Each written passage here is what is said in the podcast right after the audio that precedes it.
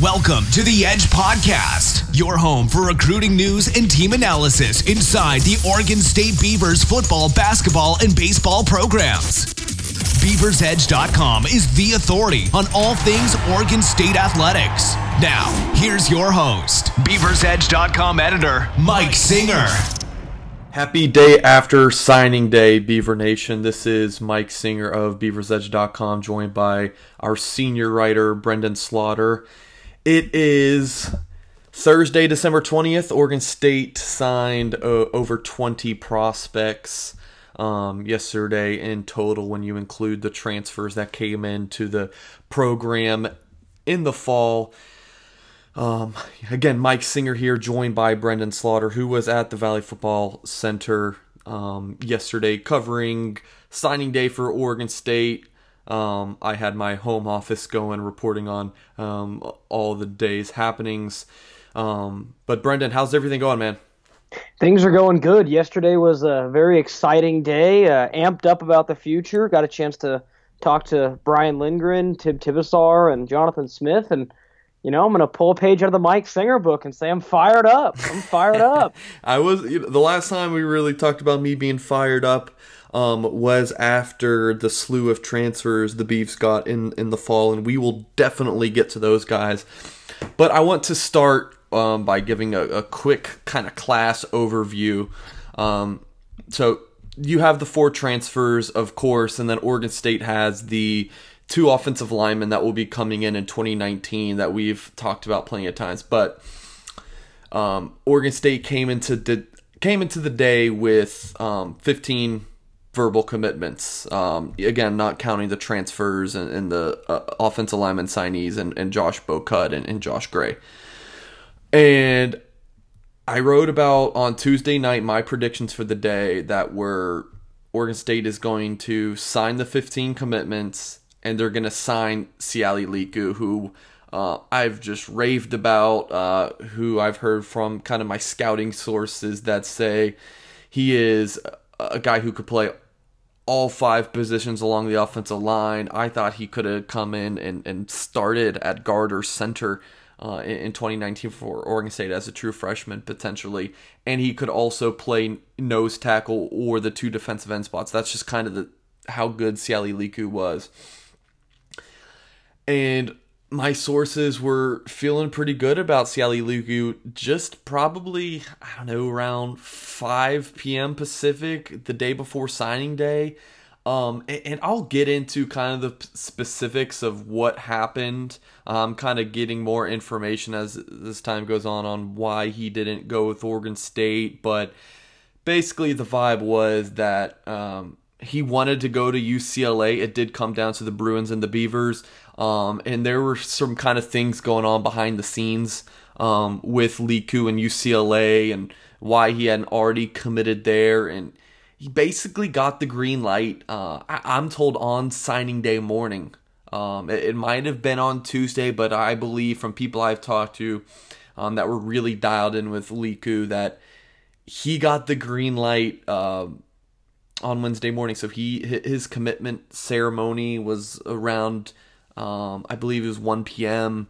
and, I, was told around maybe 10 that uh, he got the green light. So, you know, uh, that's what I'm hearing. Is that the full story? You know, I, I don't know if I have all the details, um, if everything I know is accurate at this point, but that's just kind of the vibe I've been hearing. So, again, great day for Oregon State football, but man, I.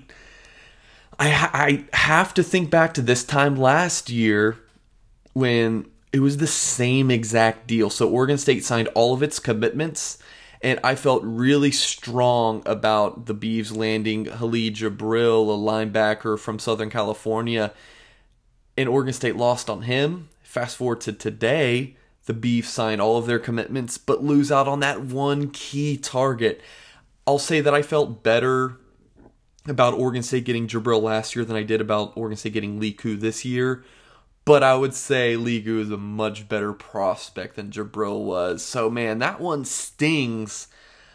Um, yeah, I, I, don't know what else to add on Liku. Would have really helped Oregon State. You know, would have he been an instant starter? I don't know, but would he have been a good one for the Beavers? Definitely. And it just kind of hurts too because you think about it. Um, he was he named Oregon State his leader after Mike McIntyre got fired. So Colorado was his leader. McIntyre gets fired. Then Liku says the Beavers were his leader, and then UCLA gets him. It hurts, man, but you know. It's, it's interesting you say that because right before you mentioned the timing, and it was about you know eleven forty five. Um, Corvallis, you know, eh, eh, Corvallis time when I met with Brian Lindgren, and you know, I was like, "Oh, how you feeling about the class?" And he goes, "Oh, we're feeling, you know, really good. We're waiting on, you know, one more guy." And obviously couldn't go into detail. And he, and he was like, "We're feeling good." And looking back, I now know that they were waiting on Liku, who ended up, you know, uh, announcing his commitment a little bit later. But a guy that they that you know we talked about time and time again that they were figuring was going to uh, potentially be a starter on that offensive line or the defensive line, depending on how things shook out. But uh, like you said, a, a, a bit of a tough loss for Oregon State, and now they'll kind of have to look elsewhere, especially at center. It's uh, you know not the end of the world at one point, but at the same token, it's definitely one that stings a little bit.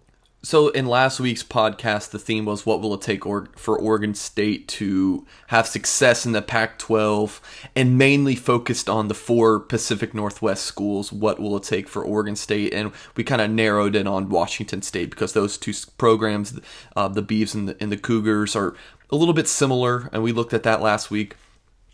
And I mentioned how important it is for Oregon State to get some hidden gems, but I also said the Beavers have to win some recruiting battles against the other Pac 12 schools and you know, look at some of the targets Oregon State lost out on. Um, offensive line, um, while Oregon State did get Rob Vander Laan, who was a pretty, I think, uh, decent junior college recruit. He's just going to come in as a, a, true sophomore, so he, he's he's basically um, like a, a, true freshman, just a year in advance, but um, a, a year under his belt, I should say. Um, and then the um, the guys who will be joining the program in 2019. But then you look at some of the guys Oregon State lost out on: Liku, um, Sateo Lameo. I, I, just butchered his name, but uh, Oregon State got an official visit from him, and things were kind of looking good in the fall for him. He signs with Utah. Jason Rodriguez, I always said was a long shot. He officially visited Oregon State.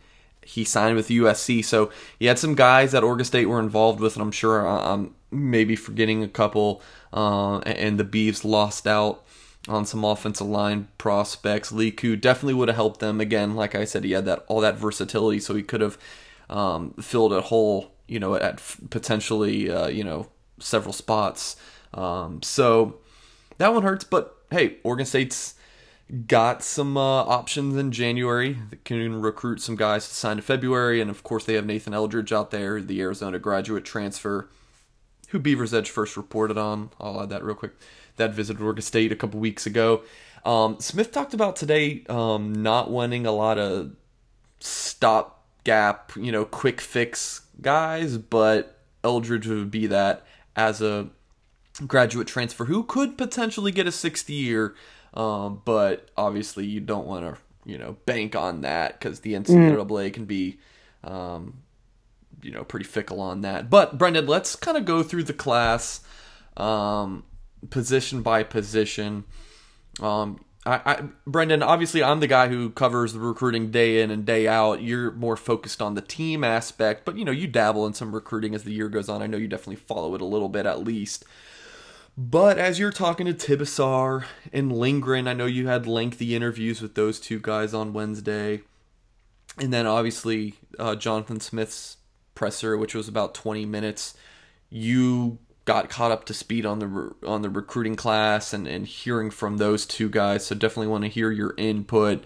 Tristan Gebbia is a guy we've talked about a bunch and uh, has been on campus. So let's start at the quarterback position.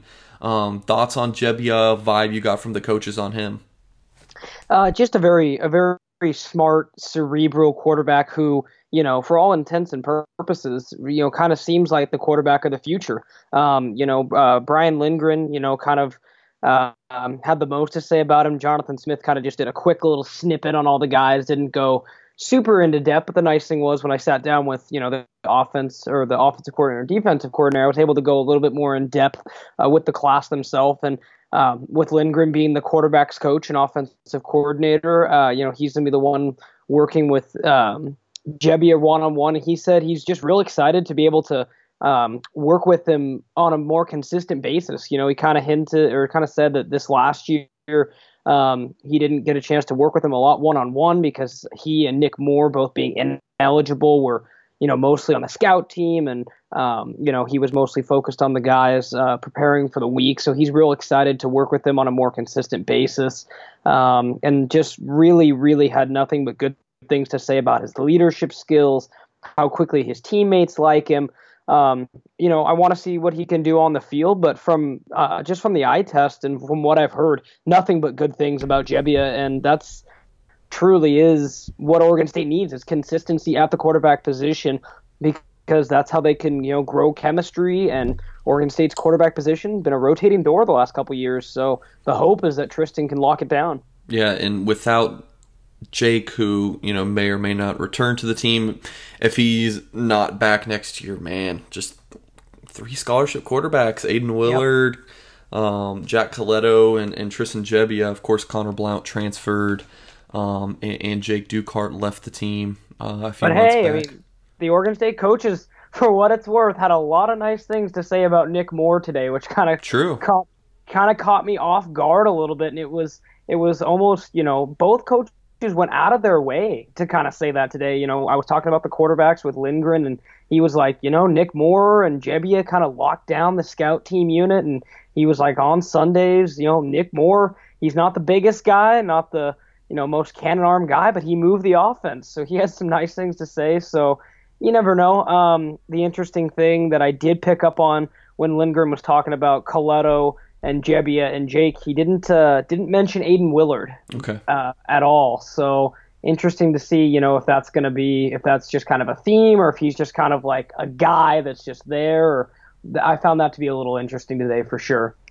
Let's uh, talk running back. Move on. Um, Beeves added um, Teron Madison uh, I believe he was a four star prospect at one point. Yeah, he definitely was. Yeah, he was a four star. Uh, got dropped down to a, a 5.7. Not a not a big deal. Um, it's just dropping down from a low four to a high three. Like if someone dropped from a low or uh, excuse me, a mid three star to a low three star, you wouldn't really think anything of it. M- might not even notice it. But when you go from a, a low four to a high three, it's the same drop, but you go from four star to a three star. Um, so it seems like a big deal. But anyways, um, so yeah, Teron Madison signing with um, Oregon State, and let let me add, um, he got dropped before he committed to Oregon State, before the rivals analysts even know he was dro- going to Oregon State. So just go ahead and drop that rhetoric. That stuff can annoy me. Um, but anyways, Teron Madison, um, you know, a guy who yeah, did play a bunch of positions in high school, and Jonathan Smith touched on that. Uh, versatile guy. Um, man, Oregon State's running back group looks really good. Jermar Jefferson, APs. I cannot believe he's going to be a senior already. Right. Um, yeah, Calvin Tyler uh, coming back healthy. Uh, man, running back group looks pretty good, and Teron Madison is a guy who could play as a freshman, especially with the new rule. You know, you could play him in four games and, and then see, or, you know, he could play in every game. He's that talented. Yeah, I like Teron Madison a lot too, you know, whether it was Smith, Lindgren, uh, you know, just what you and I have discussed, you know, in the, you know, talking about the recruiting class a little bit. Um, you know, he was kind of he was Oregon State's only running back recruit, and the coaching staff liked him a lot. And you know, with a lot of these guys, you know, kind of secured his services early. They hung on to him, and uh, yeah, I mean, he's, I mean, given the depth, I think it's good that they, you know, didn't overload themselves. You know, he can come in, play special teams probably early, get some early playing time, and things will open up. But yeah, that running back stable looking real deep right now. Good stuff, Brenden. Um, let, us move to receiver. Um, we're gonna say added Tyjon Lindsey in the fall, and he's been in Corvallis and practiced with the team, and just uh, Anthony Gould. Um, Oregon State had uh, Travon Clark committed, a junior college wide receiver during the season. Um, and, and then he decommitted, and Oregon State was like, okay, see ya. Uh, we're good with Tyjon freaking Lindsey and Anthony Gould. Um, sources pretty fired up about how much faster Oregon State got at receiver. Um, both are smaller, kind of slot guys, but super fast. And Tyjon Lindsey, I saw him um, at a camp, um, the Rivals Five Star Challenge. Uh, I believe this would have been 2016. So this is the summer before his senior year, and the dude was built like a like a truck, like um, yeah, drum blanks, like a say kind of like a Tino Allen, you know, Tino Allen's got that. Uh, he's, he's built for a guy under six yep. foot, kind of, kind of Tyjon Lindsey's like that, but faster than Tino probably, and Tino's pretty quick. Um, so yeah, both of those guys. Brenden, what what do you kind of see at the receiver position next year? Timmy Hernandez has graduated, and then you got Isaiah Hodgins and Colby Taylor and Champ Flemings, and you know, what do you see as the starting two outside receivers and then the main two slot guys kind of put you on the spot? Yeah, I, I see a lot of playmakers and a lot of ways that Tristan Gebbia or whoever it is at quarterback can spread the ball around because you know um, Gebbia and Lindsey already have a little bit of chemistry. I would imagine that you know he'll build one with Isaiah Hodgins, Trevon Bradford. Um, you mentioned Champ Flemings, Colby Taylor. There's going to be a lot of really dynamic players to get the ball around and get it to. You know, uh, Lindsey, I think, presents a, um, an upgrade. You know, now you know you don't obviously read into stars all the time, but when you you're starting two four stars and legit four stars that I think, and Isaiah Hodgins and Lindsey who complement each other well, uh, Bradford or Flemings or even Anthony Gould, who you know the coaching staff's really high on um, there's going to be a lot of weapons, and you know they wanted to, you know, they need to improve route running, they need to improve on getting open quicker. But uh, from the outset, you know, it's a very deep group with a lot of versatility, and it looks like they're going to have lots of ways to spread the ball around, get guys in space. Uh, offensively, you know, we've talked about it. Uh, the Beavers certainly have some playmakers, and it kind of feels like now they've got all the pieces together we'll see what happens when they get on the field. But definitely fired up about that uh, receiving core net with the addition of Lindsey because I think it's very, very good. Yeah, I, I agree. And and just kind of thinking it back to I'd say, Hodgins as a recruit. Um, obviously Lindsey was considering Nebraska. He signed there. Hodgins was considering Nebraska too. Um, both guys uh, from California. I'm sure you know they had maybe gone on a visit to Nebraska and Nebraska's been good to Oregon State, man. Yeah, been pretty good. Yeah, um, they have. You know. No, it was. It's funny you mentioned that because when I grabbed Lindgren this or uh, yesterday morning rather, he was. I was. You know, we were kind of going through the recruit list, and I was like, you know, another Nebraska transfer, and he was like, yeah, they've been good to us. so I mean, you know, what else can you say? I mean, um, you know, you got to look at the relationship that Trent Bray had there, the relationship that um, Mike Riley had there, even though he's not with the program at the current moment. And then uh, even to an extent, you look at like you know um, director of player ops Dan Vander Wright was there. The Oregon State's got a lot of connections yeah. to Nebraska. James Rogers as well. So yeah, I mean it's exciting to get these guys that want to you know move a little bit more to the West Coast.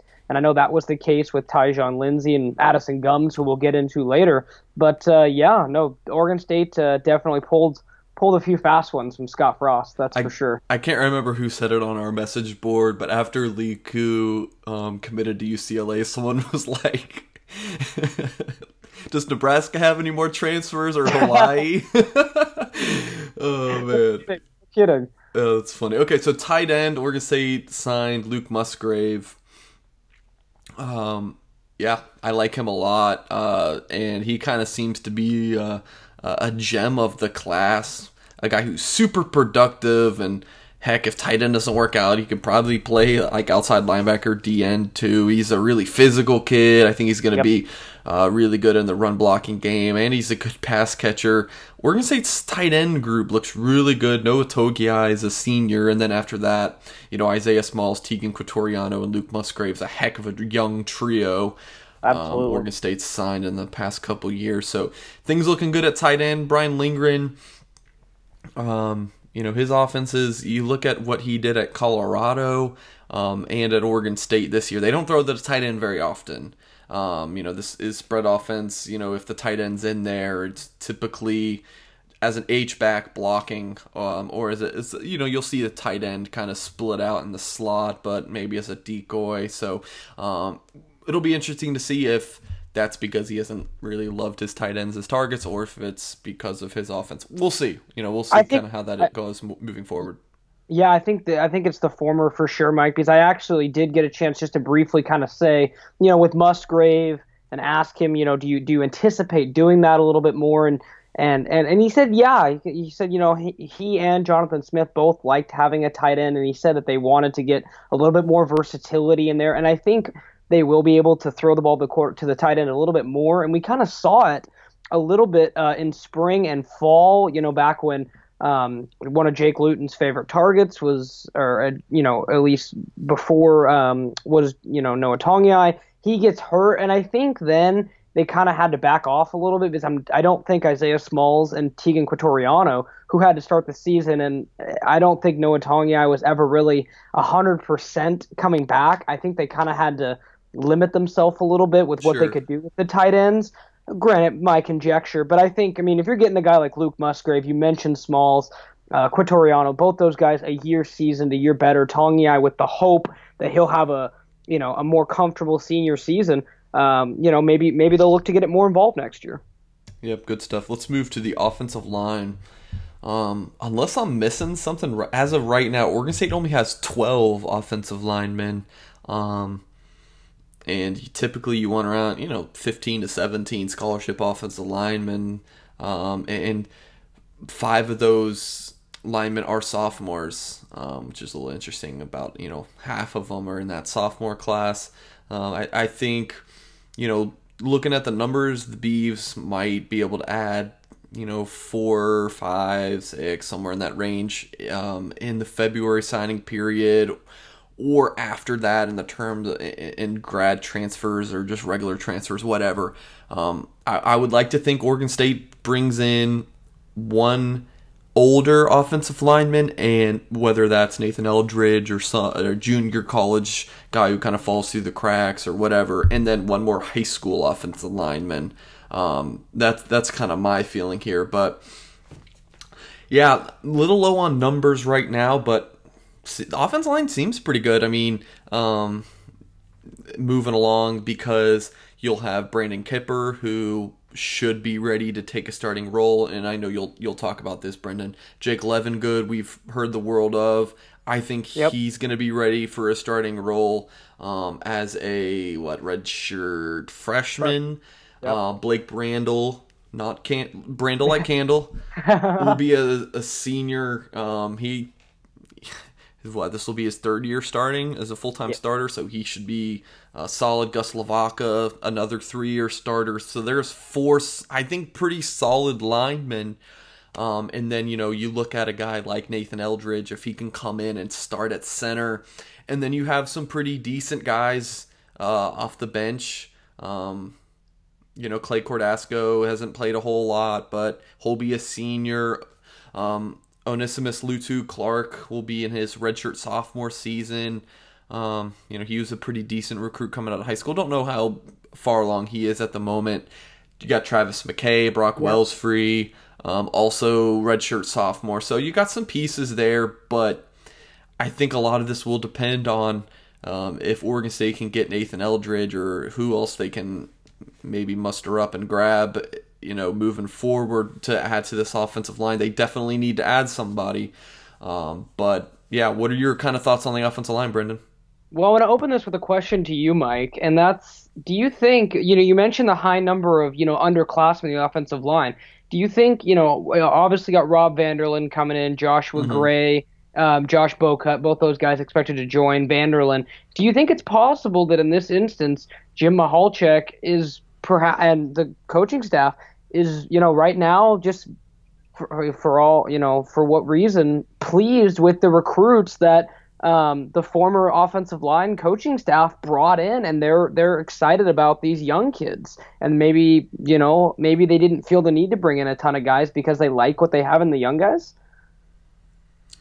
I think that they like what they have in Vander Laan and Gray and Bocut, but I they definitely still need to bring in more recruits on the offensive line just for sheer numbers and depth and because yeah these young guys are good but they're not ready to start at center right now you know like Vander Laan looks like a uh, more like a tight end, you know, in some of Yeah. his pictures. I mean, Yeah. I, I'm not trying to bash the uh, the young guy at all or anything. I think he's going to be pretty good. Um, he is exactly exactly what I'm talking about when I say Oregon State needs to find some hidden gems because he had plenty of P5 interest, but none of them offered. Oregon State did. Um, and, they see something in him. Not that, not. I'm not saying that like the other schools were kind of interested in like, nah, we don't want him. I think they just you know, didn't have the guts to pull the offer, you know, pull the trigger with an offer, and Oregon State did, you know, because they did their due diligence and scouting. But, anyways, yeah, I think that they like the young guys. I think Joshua Gray, I think in high school, some schools back, and this is just kind of, um, you know, I'm just going to kind of off the cuff here, but I think some schools in high school for him kind of some of these colleges kind of backed off because he did get pretty thin as a senior. He had some offers, and then you know schools kind of cooled on him. And then Oregon State took him as a gray shirt, which meant instead of enrolling with the team last summer, he's going to come in this January. He's put on like twenty or thirty pounds. He's up to like two seventy five right now, um, coming in as a true freshman at what eighteen or nineteen years old. Um, so I think Joshua Gray is going to be really good down the line.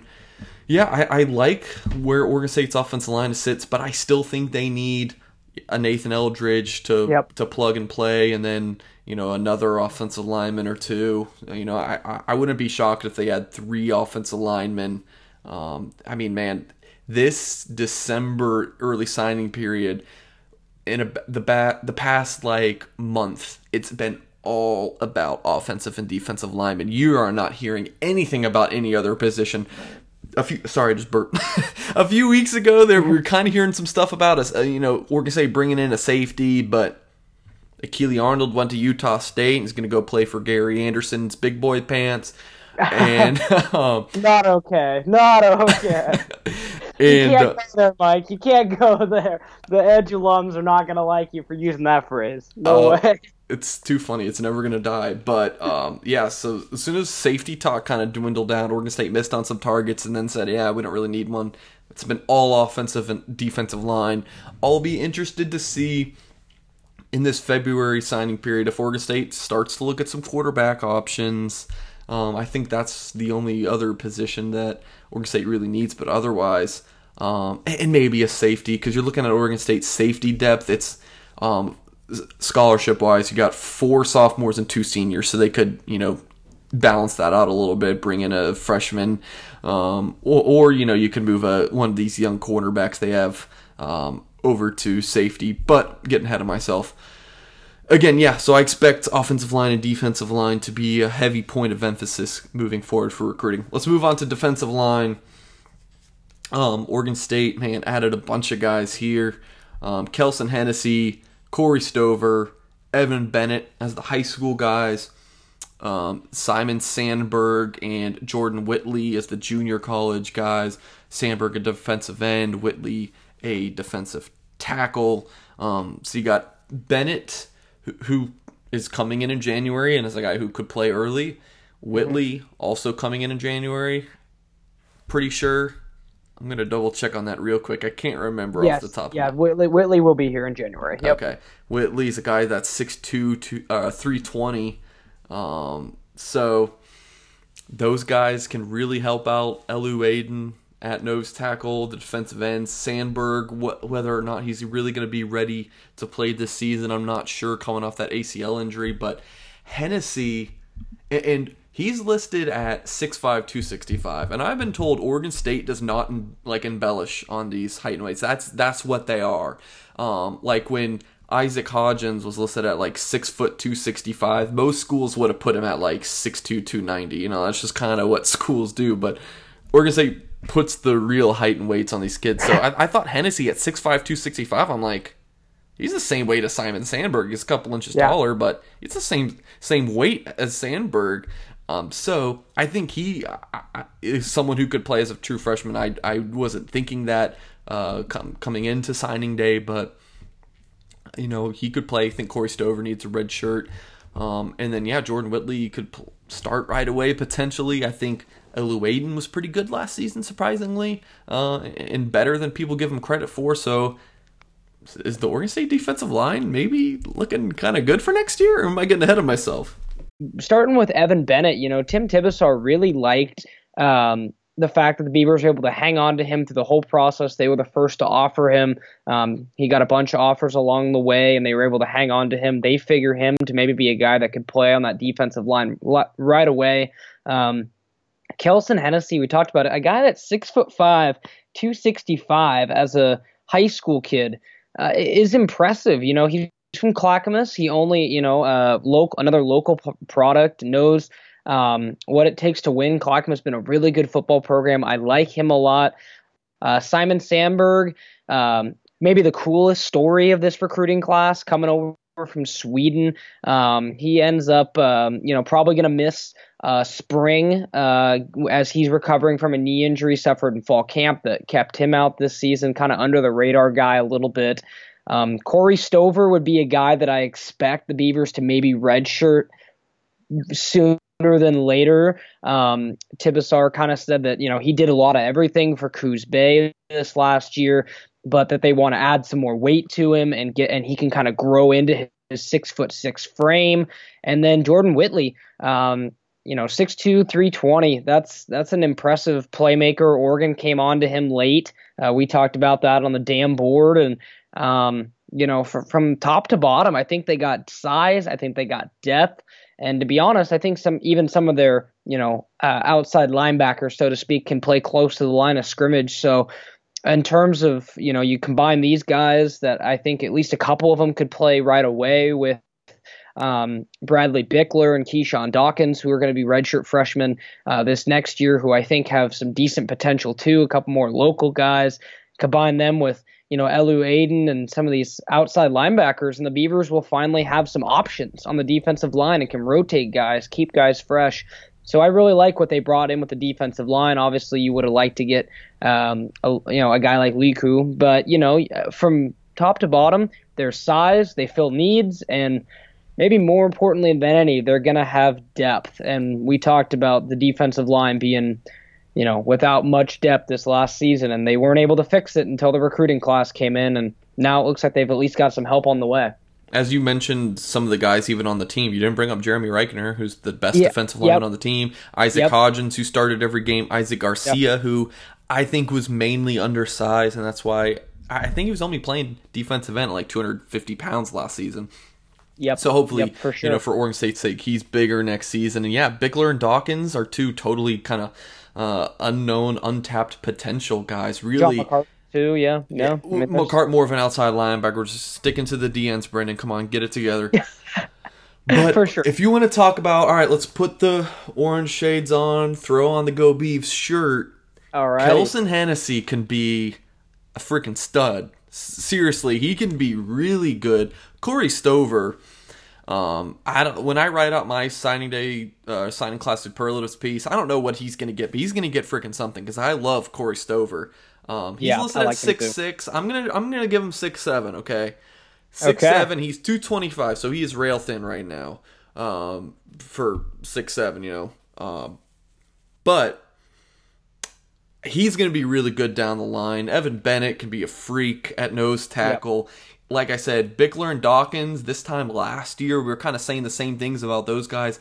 Big, long, athletic, physical. So, man, oh, the Oregon State could be really good. I want to get ahead of myself yeah. here, but no. along this defensive line, Oregon State could be really good.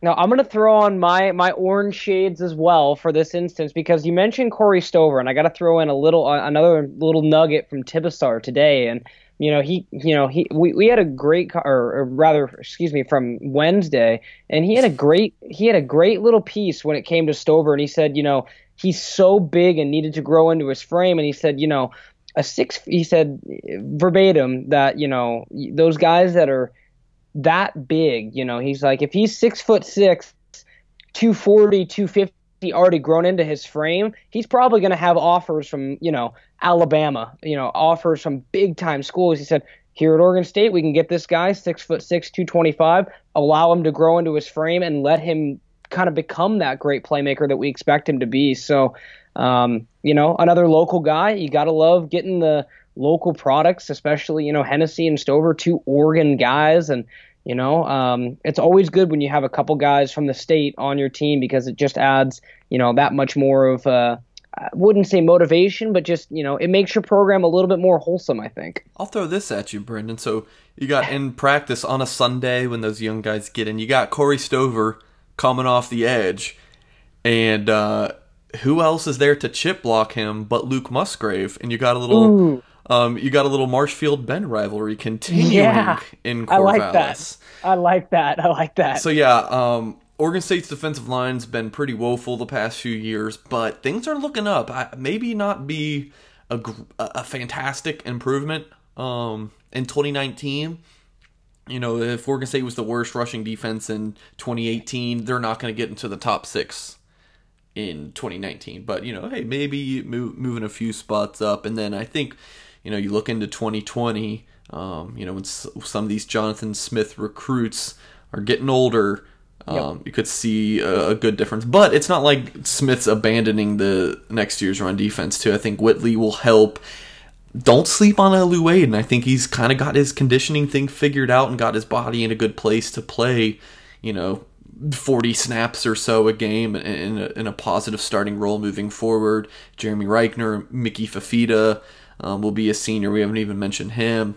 Um, Isaac Hodgins will be a year older and a year better. So last thing I have on the defensive line, Mike, how how cool do you think it is? And you know, maybe keeping the orange colored glasses on a little bit. They're on, that, man. that uh, Kelson Hennessy, that you know, Tibesar, you know, specifically wanted, and, and even Jonathan Smith too, wanted to say that you know he is such a diehard Oregon State fan that he didn't miss a home game this season. Granted, from Clackamas, right. but still, how cool is that when you have a recruit that is giving you know? I mean, those are not you know a, a fi- official visits or anything. That's a recruit that you know. It, it kind of reminds me a little bit of. Um, switching over to basketball, Payton Dastrup and his father making the trip to St. Louis, even though you know he wasn't a part of the team, just for the love of Oregon State. So you got to love a guy like that. Yeah, it's good stuff. Yeah, these local commits they they went to pretty much every game. It's it's definitely awesome to see that and, and supporting the team. Let's move to linebacker. One interesting thing, Brenden, and reading your story, have to plug it. It was awesome read. Um, Appreciate that. Yeah, Brenden, great job. I think when when you sent me the articles, like six pages long on Microsoft it Word. Was long. Um, it was long you know, the Oregon State Beavers Football National Signing Day notebook, super generic title, super non generic story. It was great stuff with quotes from the coaches breaking down uh, every single recruit, pretty much, um, breaking down every single position, uh, position group. But, um, lost my train of thought. Oh, yeah. Um, Tim Tibesar mentioned something I thought was pretty interesting, talking about Omar Speights Um, and how he's going to play inside linebacker, which I've yes. reported countless times, but really singling out how he wants to use him as a blitzing inside linebacker. Yes, no, I, I thought that was interesting. They said, he, you know, between between Omar Speights and then you know seeing what Tim Tibesar, you know, the the wording that he used on on him and Addison Gumbs both calling them both grown ass man or men in this situation. You know that he his eyes lit up when yeah. he talked about those guys, and he's like, these are two big time guys, and you know for Oregon State fans, that's got to be a breath of fresh air just to see that there's okay now they've got a couple guys that you're like.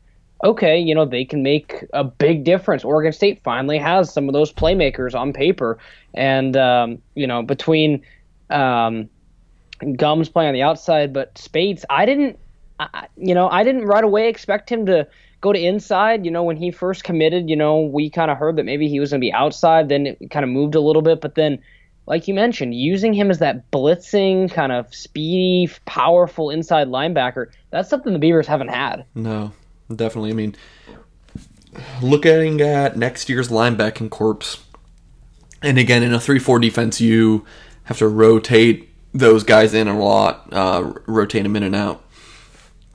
Um, shoot, Avery Roberts starting that inside linebacker. Um, heck, I mean, Yeah. Could Omar Speights start as a true freshman? It's possible. Isaiah Tufaga will be a sophomore. Shamar Smith will be a senior. I don't know. I'm not too fired up about those guys. I think Omar Speights could potentially start as a true freshman inside linebacker. I, you know, that might sound a, like, you know, maybe a little crazy. Tufaga played starter uh, starter snaps. And he even started a few games, and I would take Omar Speights over over him. Um, Doug Tamalu will also be back. Um, and, and Oh, then- Mike, Mike, you butchered the name. Taumoelau. Come on, give give give give Dougie T a little credit. It's been a long day, Brenden. You don't know how early I've been up. Uh, no, I just gotta give I gotta give my main guy Dougie T some credit. I mean, you know, he was he made the Civil War with his hit on Justin Herbert, one of the one of the I've- high spots of that game. I have given him him plenty of love. You know that. I'm just giving you a hard time. I, I, I, it was a few months ago on the on the damn board. I was like, we just need to give this young man some credit because he's been Yep. playing a lot of snaps and no one ever talks about him ever, and he he makes plays. I agree. But yeah, I think Omar Speights can start as a true freshman. I'm just gonna throw that out there. Looking at outside linebacker, Ryan Frankie, um, the Beavers added there. Um, I, did they add another outside? Uh, and Addison Gumbs, of course. yeah, yep.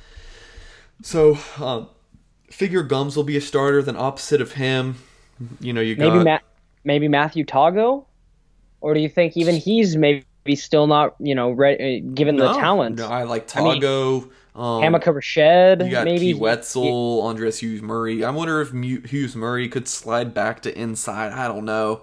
You got a lot of to a lot of guys there. I honestly wouldn't be shocked to see somebody transfer with all of these bodies that Oregon State has outside linebacker. John McCartan.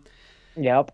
You know, I mean, at, at this point, I kind of think you know, with some of these this influx of talent, you know, coming into the year, we talked about a lot about you know the Oregon State linebackers, and you know, not to not to mince words, but I think they underperformed, and you know, Oregon State now brings in a big ton of guys, and I think it's kind of where you, you know, if you're Trent Bray and Tibesar who handle the um, inside and outside linebackers respectively, you're kind of like, all right, guys, you know, some of the guys that are in the program, I think you kind of got to be like, you know, put up or shut up a Yeah. little bit in the sense of, hey, we got some talented guys coming in. I know maybe you started for a couple seasons, but we can't be that bad on defense again. So it'd be, I mean, I wouldn't be surprised, like you said, to see some new guys uh, get in there and maybe even see a couple of the veterans, you know, t- play less snaps or even transfer, as you mentioned. all right, Brenden, throw the orange shades on. Um, Let's, let's do it. I don't think they came off for you though, Mike. Omar Speights, four star inside linebacker starter. Avery Roberts, four star linebacker starter. Addison Gumbs, four star linebacker starter. Matthew Tago was not a four star. Uh, he might have been on two four seven, but um, bona fide recruit who had, had Nebraska and UCLA and USC offers who signed with Oregon State. That looks like a pretty damn good linebacking corpse. Um, yeah, I agree, hundred percent, hundred percent, all the way Uh, through. Let's move to the defensive backfield. Oregon State added Winston Russell, Alex Austin, and JoJo Forrest. All three guys are kind of um, young men who they're brought in at cornerback, but honestly could move to safety. I think all three of them can. Um, I would say. I, I don't know which one would the most likely be because I, I think all three of them their best spot would be corner, but they could move to safety as well. That's what schools love, you know, guys who can play multiple positions. Uh, cornerback, uh, looking at my scholarship chart, you got nine corners um, and six safeties. Um, so you know you could see some more uh, talent brought in at safety. But um, yeah, things are looking pretty good. I like the young guys. Um, you know, Oregon State can use a healthy Jay Irvine, a healthy Isaiah Dunn, a healthy Yep. Omar Hicks Onu, assuming his situation's just been kind of weird and mysterious the past year, um, his injury, but assuming he's coming back. Um, Jalen Moore back. Jalen Moore back, David Morris, Moku Watson, Jeffrey Manning, Trajan Cotton, um, all guys will be redshirt sophomores. So hey, Caleb Hayes started Yeah. pretty much every game. Deshaun Wilson looked okay. Oh crap! I guess he. I don't know if he's coming back. Right? I forgot about him. Yeah, Uh, he's. I think he's still around, but I don't know if uh, if he's it's been any. suspended indefinitely. Yeah, So all right. and- and I- so forget forget Deshaun Deshaun Wilson. Jaden Robinson, who's Yeah, um, played here and there, but took a redshirt season in 2018. Nothing super spectacular, but you know, pretty, I think it's, a, it's an okay secondary. yeah, and and the thing, the question I have for for you, Mike, is you know, um, we obviously knew that Winston Russell was kind of Tibesar's guy. You know, they they've they've been you know connected ever since his time at Wisconsin. Were you surprised that you know in in the world of how guys flip with coaching changes and whatnot that Alex granted it's only two guys that Alex Austin and JoJo Forrest stayed true to Oregon State even with Greg Burns taking off to USC. You know, I kind of mentioned it briefly in my story, but did you know do you did you think there was a possibility of any any kind of a thing there or were those guys sold on Jonathan Smith's vision to a T, you think? I don't know if anyone's gonna like this answer, but I think a part of it, and when the Greg Burns, um, you know, news broke, I didn't think about it for a second. I was like, "Oh, Oregon State's gonna lose these guys." I didn't. That didn't even cross my mind. Um, and, and honestly, part of that is because, and maybe I'm misinformed here, but I don't know who like uh, other Power Five schools that were coming after Alex Austin and JoJo Forrest. Maybe they, they that was a thing, but not that I know of. Um, they certainly didn't post anything on social media that I know of either. But no, I wasn't surprised at all. Um, that that kind of thing might happen if you're a four or five star recruit that's sure. uncommitted and considering a school.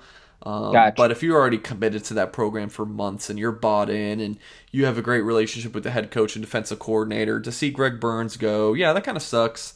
But um, yeah, it's not like a. I don't think it's a deal breaker, especially when Jonathan Smith can go into your home and say, "I'm gonna get somebody, you know, just as good, if not better." So Yeah, not a big and, and- yeah, and you know, just a last couple thoughts on on the secondary guys. You know, we've talked about it for um, you know when we've d- broken down the class in previous podcasts.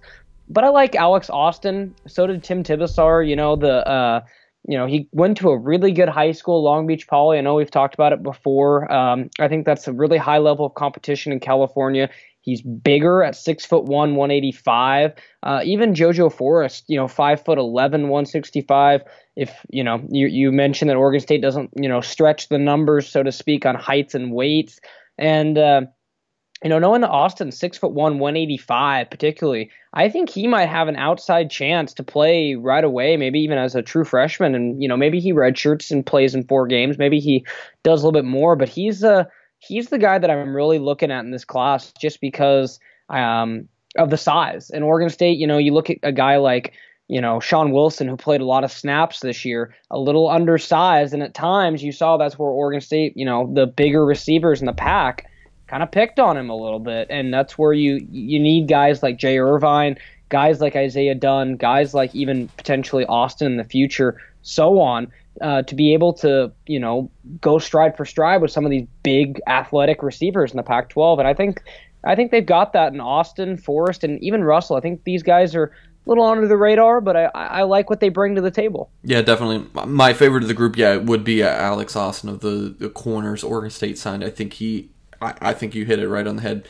I think he can play as a true freshman. Winston Russell, 5'9", 165. That was, I believe, he was even smaller than he was listed on Rivals. I think he was listed at 5'10", 5'11", 165. Um, so yeah, that's interesting. But yeah, to put on the orange shades, um, to throw those back on Yeah, back on. several of these corners, talking about Austin Forrest, Jaden Robinson, those are all guys who, yeah, they're very versatile, can play outside corner, nickel, potentially move to safety. I like that. When you look back at guys like Jeffrey Manning and Trajan Cotton, they were actually kind of corner safety combo recruits um, who found their home at safety. So you, you know, you know they could play corner down the road. Who knows? So um, they those guys can move around. I like Caleb Hayes. This is a six three cornerback. He's only going to get better. He was, you know, starting most of those games as a redshirt freshman. But yeah, the seniors, uh, Oregon State will lose after this season, you know, you'll miss those guys, especially Jay Irvine, even though he's been hurt so much. He's mm-hmm. uh, probably the best defensive back on the team. Um, but one guy we haven't really talked about much, um, David Morris, very good safety who Oregon State missed a lot this season. He'll be back, um, and yeah, he'll help out the secondary a lot. Yeah, big time. You know, David Moore. You know, you talk about the, you know, um, we talked all the time about you know these these these four star transfers right that came in are going to be instant impact. You almost kind of have to look at the same way with David Morris and uh, Jay Irvine in the way that those guys, one of them didn't play and one play didn't play safety all season. So you almost have to look at Jay Irvine and David Morris if they're healthy back next season as two more instant yeah. impact guys that you think, okay, they're going to start. And, you know, all of a sudden, things are getting exciting in the uh, in the Oregon State secondary and all across. You know, I think the worst of the you know the worst parts of the early Jonathan Smith regime are in the rear view, and now the Beavers got some help on the way. Staying healthy is a part of the game, and it's you know something that's you can't control, but at least on paper, we've talked about that a lot. But the uh, the Beavers are uh, they they made a, a lot of they a, a, lot of adjustments to try to get better, and uh, I've been impressed with uh, you know how they've gone about trying to improve this team steadily. Good stuff, Brenden. Thank you for joining me on the Ed- Edge podcast today. We definitely uh, there's some other kind of topics I wanted to get to, but we're we're running pretty long. But before we wrap up, um, want to talk about some stuff that's happened on the website. Um, of course, we still have our promotion that is still going on, but I believe it's going to end uh, by the end of this week. Uh, not 100% sure on that though. If you sign up for a new annual subscription, you get $99 to the Rivals Team Shop to buy new Oregon State, uh, all sorts of gear memorabilia um, to, again, our Rivals Team Shop that is powered by Fanatics. So, some good legit stuff. If you've gone bought stuff from Fanatics before, it's kind of the same deal. It's powered by Fanatics, their gear. As far as stories, man, coming up, we got a lot of stuff to wrap up National Signing Day after uh, a day to decompress on uh, on, uh, kind of Wednesday night and Thursday morning, I'm wrap I'm wrapping up the National Signing Day with takeaways from the day, talking about you know keeping the commits, um, you know. Oregon State still have some opening spots and, and losing Siale so I'll have that all down in written form, takeaways from National Signing Day. Uh, man, class superlatives, top five signees of the class, Key remaining targets for February, biggest area of concern moving forward for Oregon State, updating our eligibility chart, just ton of stuff uh, in the next couple weeks uh, as we move into the dead period and ramping up for coverage of February's normal national signing period. So yep. st- stay tuned to beaversedge.com for more. Brenden Slaughter, Mike Singer, we're signing off. Until next time.